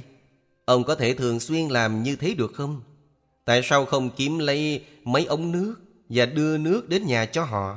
Họ sẽ không đến tắm ở bể nữa. Khi bạn muốn giải quyết vấn đề của mình thì hãy giải quyết cả vấn đề của người khác nữa. Chỉ khi đó, bạn mới thực sự giải quyết được tận gốc vấn đề. Đây chính là điều tôi thường tự nhắc nhở mình mỗi khi muốn giải quyết một vấn đề nào đó. Tôi thường hay nghĩ đến cả những người có liên quan và xem mình có thể nhân tiện giúp giải quyết vấn đề của họ được hay không. Chỉ khi đó thì mới có thể thật sự giải quyết được tận gốc rễ vấn đề. Khi có một vấn đề rắc rối nào đó xảy ra, thường có rất nhiều người liên quan đến nó. Tôi thấy một số người chỉ quen giải quyết vấn đề bằng áp bức, đè nén hay trừng phạt mà thôi. Nhưng làm như vậy sẽ không bao giờ giải quyết được vấn đề cả. Hỏi, nếu chúng ta thật sự chánh niệm và cảm thấy có ý muốn phải hành động, làm sao chúng ta có thể trở thành một người thật sự phát triển về tâm linh và làm sao biết được đó chính là chánh niệm ngăn không cho chúng ta làm điều đó? Hay đó chỉ là do mình sợ bị thất bại hay sợ chết mà thôi? Đáp. Nỗi sợ thất bại, sợ mình sẽ không thành công đến từ một cảm giác mạnh mẽ về sự ngã mạn hay lòng kiêu hãnh của mình. Nhưng kiêu hãnh không phải là thủ phạm mà chính ngã mạn mới là thủ phạm đích thực khi đã phát triển chánh niệm và trí tuệ, bạn sẽ nhìn nhận thành công theo một cách rất khác. Thành công không còn mang ý nghĩa như cũ nữa. Bạn sẽ không còn đánh giá cuộc đời mình bằng số tiền mình có, mà bạn đánh giá cuộc đời mình bằng chính trạng thái tâm của mình. Nếu thật sự hạnh phúc và mãn nguyện với tâm mình, bạn sẽ rất bằng lòng và biết đủ và sẽ không còn đánh giá mình theo những tiêu chuẩn của người khác nữa. Trong hầu hết mọi trường hợp, chúng ta đánh giá người khác bằng những tiêu chuẩn của chính mình và tự đánh giá mình theo tiêu chuẩn của người khác. Nếu còn tiếp tục làm như thế, chúng ta sẽ còn luôn luôn đau khổ. Trong quá trình hành thiền, bạn thấy được mọi thứ một cách rất rõ ràng và vượt qua được thân kiến Sakaya Dithi, tà kiến chấp ngã tức là một cảm giác về bản ngã rất mạnh. Khi đó tiêu chuẩn giá trị của bạn sẽ hoàn toàn thay đổi và bạn sẽ không còn trở lui lại nữa. Bạn sẽ thấy cái gì là giá trị đích thực trong đời. Bạn sẽ thấy được ý nghĩa thật sự của cuộc sống. Bạn sống với những giá trị của riêng mình và rất hạnh phúc về điều đó. Khi có người nào đó thành công về vật chất, bạn cũng không tự so sánh mình với họ. Đôi khi Thậm chí bạn còn cảm thấy bi mẫn tội nghiệp cho họ nữa. Bạn suy tư đến một thực tế là con người này đang phung phí cả cuộc đời mình chỉ để tìm kiếm vật chất mà không quan tâm phát triển các phẩm chất tâm linh của mình. Đó là lý do tại sao họ đã đánh mất đi một điều thật sự quan trọng trong đời. Bạn không coi họ là những con người thành công. Mặc dù họ có thể làm rất tốt một công việc nào đó, song họ đã bỏ quên một công việc quan trọng nhất, phát triển tâm linh. Khi bạn đã thấy và sống với những giá trị đích thực của cuộc đời, bạn sẽ cảm thấy vô cùng tri túc và mãn nguyện với nó. Mặc dù bạn cảm thấy ít ham muốn vật chất hơn Nhưng bạn vẫn thấy có một ham muốn khác. Đó là ham muốn phát triển hơn nữa những phẩm chất tâm linh của mình và ham muốn được giúp đỡ người khác. Bạn cũng thấy ra được rất nhiều thứ không đáng ham muốn và buông bỏ chúng. Hỏi, nhưng đôi lúc cũng có rất nhiều việc đáng làm chứ. Chẳng hạn như hiện nay tôi đang suy nghĩ đến một dự án giải trí. Tại sao sống trên thế giới này chúng ta lại cần quá nhiều đến chuyện trò và giao tiếp như vậy? Khi bạn đã mất đi bản ngã, bạn sẽ nghĩ rằng mình chẳng có gì để nói cả. Vậy khi nào đó là do sự vô ngã và khi nào đó là do sự tự lừa dối và sợ hãi thất bại xui khiến mình hành động. Đáp, mọi người đều cảm thấy rằng mình cần phải làm một cái gì đó.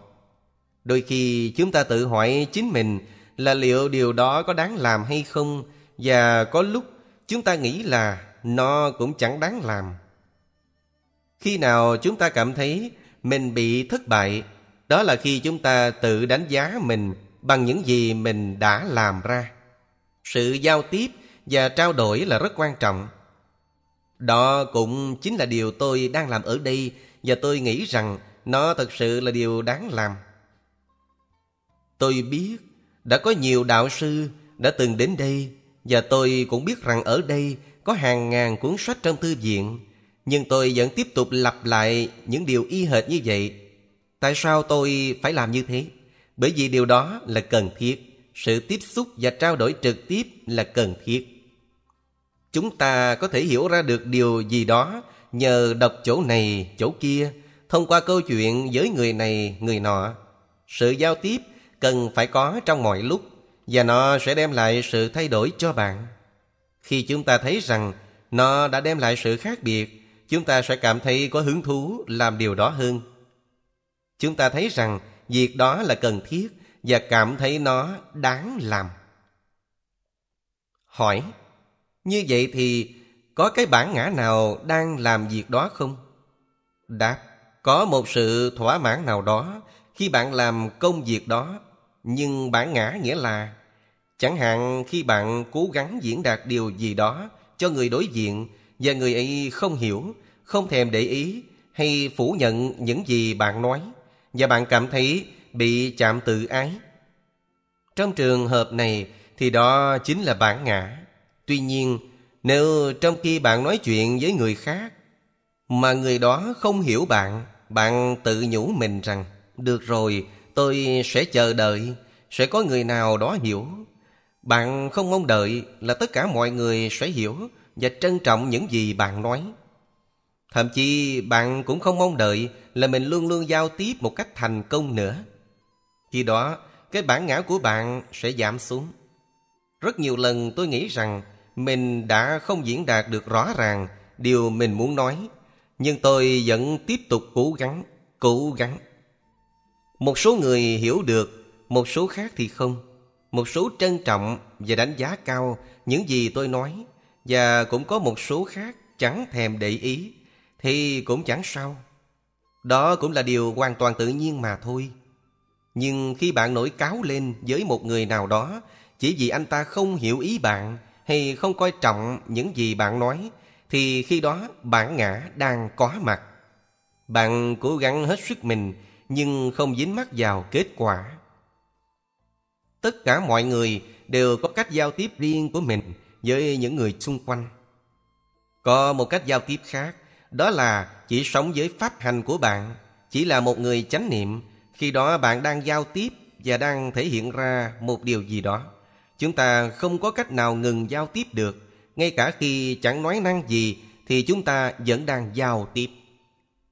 Hỏi, khi ngồi thiền và đi kinh hành, tôi thường tìm những chỗ kín đáo, không có người qua lại để được một mình hành thiền. Thì khi tôi hành thiền ở nơi có người qua lại thì có sao không? Đáp, chúng ta có thể hành thiền ở tất cả mọi nơi chốn và mọi hoàn cảnh khác nhau. Chúng ta phải học cách điều chỉnh và vận dụng pháp hành của mình để có thể hành thiền được ở bất cứ chỗ nào. Bạn có thể hành thiền trong khi ngồi trên xe buýt với đôi mắt vẫn mở bình thường. Bạn ngồi giống như tất cả những người khác trên xe. Thậm chí bạn còn có thể nhìn ra ngoài cửa sổ mà vẫn đang thiền. Bạn có thể nuôi dưỡng và duy trì một mức chánh niệm và tỉnh giác trong bất cứ công việc gì bạn đang làm, ngay cả khi đi mua sắm nữa. Bạn có thể luôn luôn chánh niệm về các trạng thái tâm của mình. Hành thiền không có nghĩa là ngồi yên một nơi thanh vắng trong một tư thế nhất định, hai chân bắt chéo, đôi mắt nhắm nghiền. Đó chỉ là một phần trong quá trình thiền tập của chúng ta mà thôi. Tuy nhiên, khi hành thiền chỉ Samatha, bạn phải ở một nơi rất yên tĩnh, không có nhiều xáo động và phải ngồi theo một tư thế nhất định không xê xích. Thay đổi nhiều, bạn phải ngồi rất tĩnh, rất yên. Bạn phải an trú tâm vững vàng trong đề mục và không được thay đổi sang đề mục khác. Đó là thiền chỉ. Thiền chánh niệm nghĩa là bạn chánh niệm hay biết tất cả mọi thứ đang diễn ra, hết đối tượng này đến đối tượng khác. Bạn có thể chuyển dịch và thay đổi đề mục luôn luôn. Nhưng điểm quan trọng là không để bị lôi theo những dòng suy nghĩ dẫn dơ hoặc nằm mơ giữa ban ngày. Nếu bạn có thể duy trì chánh niệm ngay cả trong khi đang đi trên xe buýt, đạp xe đạp hay đang ngồi trong lớp, bạn sẽ có được khả năng nhớ, hiểu và học hỏi nhiều hơn nữa. Bạn sẽ dễ cảm nhận và dễ tiếp thu hơn bởi vì bạn có sự chú ý nhiều hơn. Hãy cố gắng điều chỉnh và vận dụng pháp hành của mình sao cho có thể hành thiền ở bất cứ nơi nào.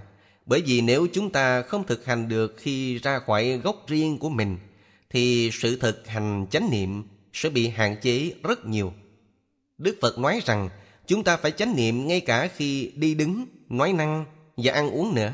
Hãy cố gắng chánh niệm, chú tâm khi chúng ta nói chuyện. Nếu học được cách làm điều đó, bạn sẽ thấy tất cả mọi việc khác trở nên rất dễ dàng. Từ hành thiền mang một nghĩa quá nghiêm túc. Chánh niệm tỉnh giác cũng có vẻ nghiêm trọng quá mức. Chú tâm cũng thế. Thay vì dùng chữ hành thiền, tôi ưa nói chú ý hơn. Bạn có thể chú ý trong những tình huống khác nhau, chú ý tới những cái bạn đang nhìn, những điều bạn đang nghe, những gì bạn đang suy nghĩ và những cảm xúc tình cảm của mình được không? Nếu cố gắng, bạn có thể chú ý được không? Được chứ. Đến một mức độ nào đó, bất cứ người nào cũng có thể làm được. Đừng mong đợi là mình sẽ chánh niệm được một trăm phần trăm trong mọi lúc. Bởi vì điều đó là không thể. Nhưng hãy cố gắng hết mình. Hỏi Chánh niệm và tỉnh giác khác nhau như thế nào? Đáp Đó chỉ là do mức độ, do sự khác nhau giữa chánh niệm nhiều và chánh niệm ít mà thôi. Chánh niệm nghĩa là tâm trạng đang ở trong hiện tại, tâm bạn đang có mặt ở đây. Do đó càng chánh niệm về một đối tượng nào đó trong mình, bạn lại càng hay biết và ý thức được về nó. Chánh niệm ngược lại với đạn trí, thất niệm quên mình. Chánh niệm và tỉnh giác cũng có nhiều mức độ. Chẳng hạn khi đang nói chuyện với bạn bây giờ là tôi đang chánh niệm. Nhưng đó là một loại chánh niệm khác. Bởi vì tôi đang suy nghĩ về những điều mình muốn nói và trong khi nói tôi cũng phải suy nghĩ xem nên nói như thế nào, chọn câu cú từ ngữ ra sao cho rõ ý. Bình thường tôi đang theo dõi và lắng nghe bạn nói nhưng tâm tôi cũng đang có mặt. Nó đang hiện hữu ở đó. Giữ chánh niệm trong khi nói chuyện, tôi cố gắng thấu hiểu tình huống hiện tại, chú ý tới rất nhiều khái niệm và ý tưởng. Nhưng một phần tâm tôi vẫn hay biết trạng thái tâm của mình, hay biết những gì đang diễn ra trong tâm. Đây là một trạng thái tâm khác hẳn. Tuy nhiên, khi tôi ngồi yên tĩnh, không tiếp xúc với bất cứ ai, hoàn toàn đặt sự chú ý trong thân tâm mình, thì đó lại là một loại chánh niệm khác. Nhưng bản chất cơ bản của chánh niệm thì vẫn không thay đổi, chỉ có đối tượng hay đề mục là khác mà thôi.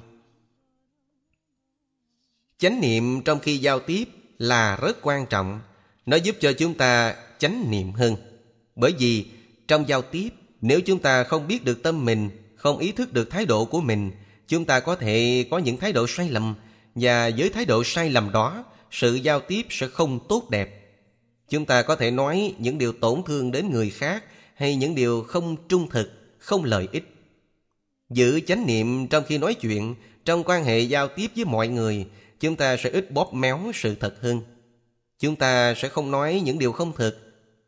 Chúng ta sẽ không nói dối hoặc nói phóng đại. Rất khó phân định rõ ràng giữa nói dối và đại ngôn.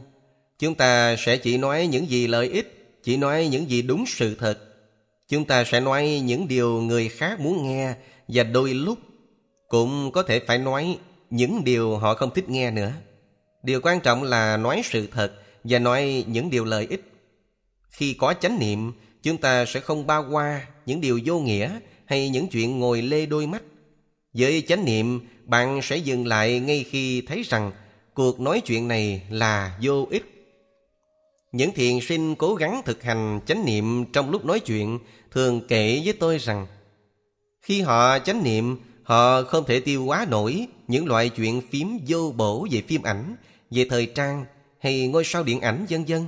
Họ không còn hứng thú để nghe và nói những chuyện đại loại như vậy nữa. Đây là một sự tiến bộ lớn bởi vì con người ta thường phí phạm rất nhiều thời gian vào những câu chuyện phím vô bổ như thế. Vì vậy, cho dù bất kể thế nào đi nữa, bạn cũng hãy cứ cố gắng hết sức giữ chánh niệm. Chánh niệm sẽ có nhiều mức độ và chất lượng khác nhau và khi có chánh niệm thì rồi sẽ có tỉnh giác. Hỏi, tôi có một khó khăn là khi chuẩn bị ngủ tôi thường theo dõi tâm mình và sau đó lại không thể ngủ được nữa. Đáp, rất tốt. Tại sao lại cứ phải lo lắng về chuyện không ngủ được làm gì nhỉ? Muốn bắt mình ngủ, đó là một loại tham. Đó là lý do tại sao đôi khi người ta thường uống thuốc ngủ. Con người ta thường thích thú hưởng thụ trạng thái tâm buồn ngủ lơ mơ, đờ đẫn như vậy. Và họ rất thích chìm đắm trong một giấc ngủ thật sâu. Đây quả là một loại thú vui kỳ lạ. Bởi vì khi ngủ say, bạn không biết là mình đang ngủ. Nhưng bạn vẫn cứ thích ngủ. Khi tỉnh dậy bạn nói, Ôi, một giấc ngủ thật tuyệt vời. Đúng, nó có thể làm cho bạn cảm thấy tươi mới và sảng khoái hơn. Điều đó thì tốt. Nhưng đừng lo lắng về chuyện không ngủ được. Nếu bạn có thể giữ cho mình tỉnh thức bằng việc theo dõi chính trạng thái tâm buồn ngủ của mình, thì đây là một dấu hiệu rất tốt. Bởi vì hầu hết mọi người đều không thể làm được điều đó.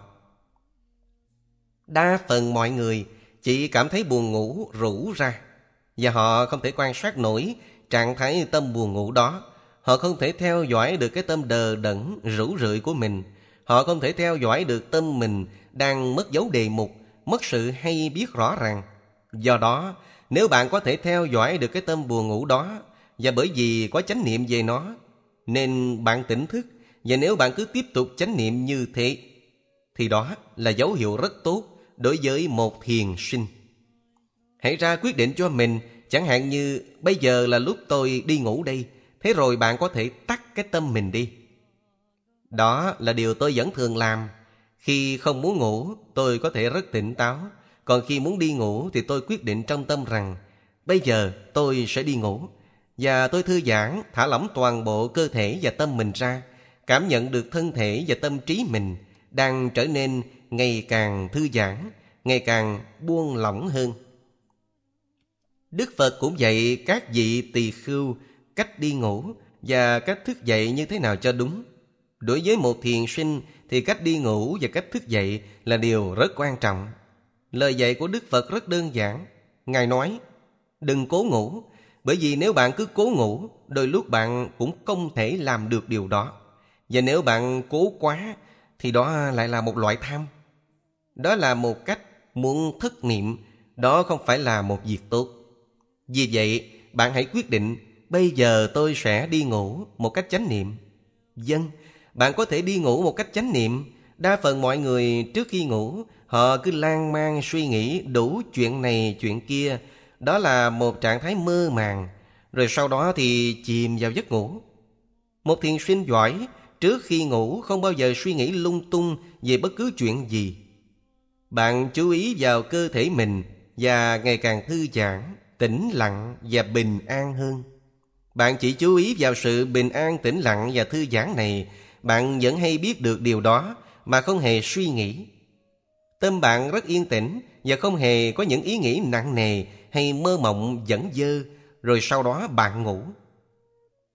Nhưng trước khi ngủ, bạn tự nhắc mình, Tôi sẽ thức dậy vào 4 giờ sáng mai.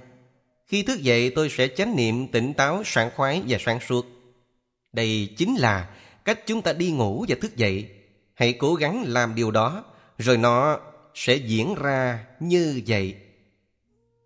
Hỏi, nói thêm về vấn đề khó ngủ. Đáp, nghĩa là bạn có thể ngủ tốt hơn khi ngồi thiền. Khi bạn thật sự mệt mỏi thì cần phải đi ngủ. Câu hỏi của tôi bây giờ là bạn ngủ trong bao lâu? Tôi nghĩ điều này sẽ xảy đến với tất cả mọi thiền sinh. Ở một giai đoạn trong thiền, bạn sẽ hành thiền nhiều hơn và ngủ ít đi. Đôi khi trong lúc đang ngồi thiền, bạn chợt ngủ thiếp đi. Có khi chỉ trong vài phút mà người không bị đổ và rồi lại thức dậy. Bạn có thể ước lượng được thời gian mình ngủ quên đi mất đó không? 5 phút hay 10 phút? Khi thức dậy, trạng thái tâm của bạn như thế nào? Bạn có cảm thấy tươi mới, sảng khoái và tỉnh táo sáng suốt không? Buồn ngủ trong lúc hành thiền không phải là một vấn đề lớn lắm. Nếu lúc thức dậy bạn cảm thấy tỉnh táo sáng suốt và tiếp tục hành thiền được, thì điều đó không thành vấn đề. Nó cũng có lợi ích nhất định. Nhưng nếu chỉ sau 5 phút ngồi thiền mà bạn đã buồn ngủ và tiếp tục ngủ cả giờ đồng hồ sau đó, thì điều đó đúng là không tốt. Tuy nhiên, khi có chánh niệm, bạn sẽ tỉnh táo hơn. Chánh niệm mang đến nhiều năng lượng hơn cho tâm bạn. Nhưng nếu bạn đã làm việc cả ngày và trước khi đi ngủ bạn ngồi thiền thì lẽ tự nhiên là bạn sẽ bị buồn ngủ. Chắc các bạn đã từng được dạy rằng khi buồn ngủ phải niệm thầm buồn ngủ, buồn ngủ, buồn ngủ, rồi phải không?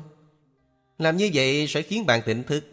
Bởi vì khi bạn thấy được trạng thái tâm hôn trầm thì chính việc đó sẽ đem lại cho bạn thêm năng lượng. Tôi không biết giải thích điều đó ra sao.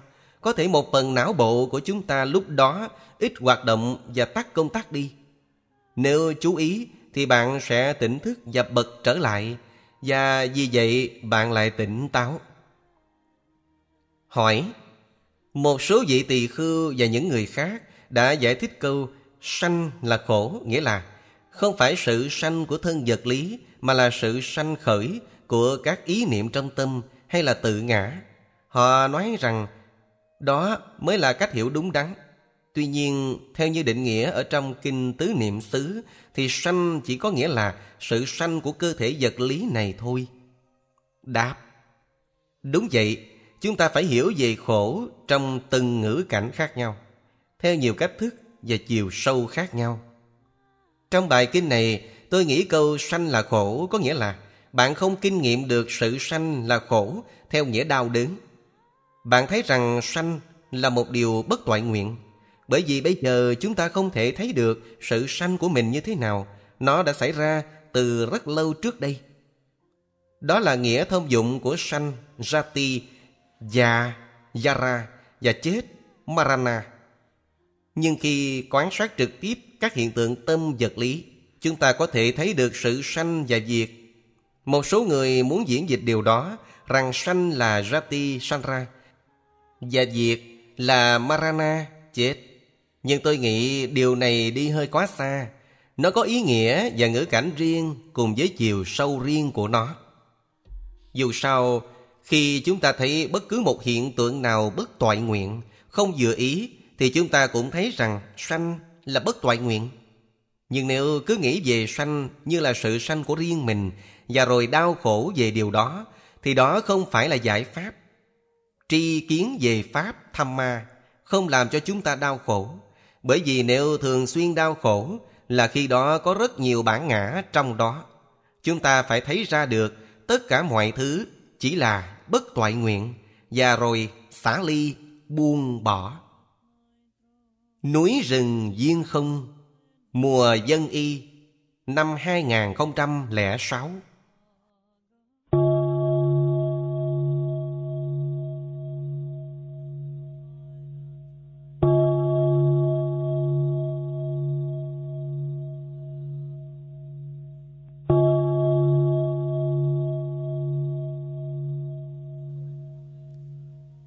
Trung tâm Diệu Pháp Âm Văn phòng Chùa Khuôn Việt Số 1355 Hoàng Sa, phường 15 quận Tân Bình, thành phố Hồ Chí Minh. Chùa Diệu Pháp, số 72, Xuyệt 14, Phú Mỹ, xã Phú Hòa Đông, Củ Chi, thành phố Hồ Chí Minh. Điện thoại số 028 3620 8438. Website diệu pháp âm.net Kênh youtube youtube.com Xuyệt Diệu Pháp Âm.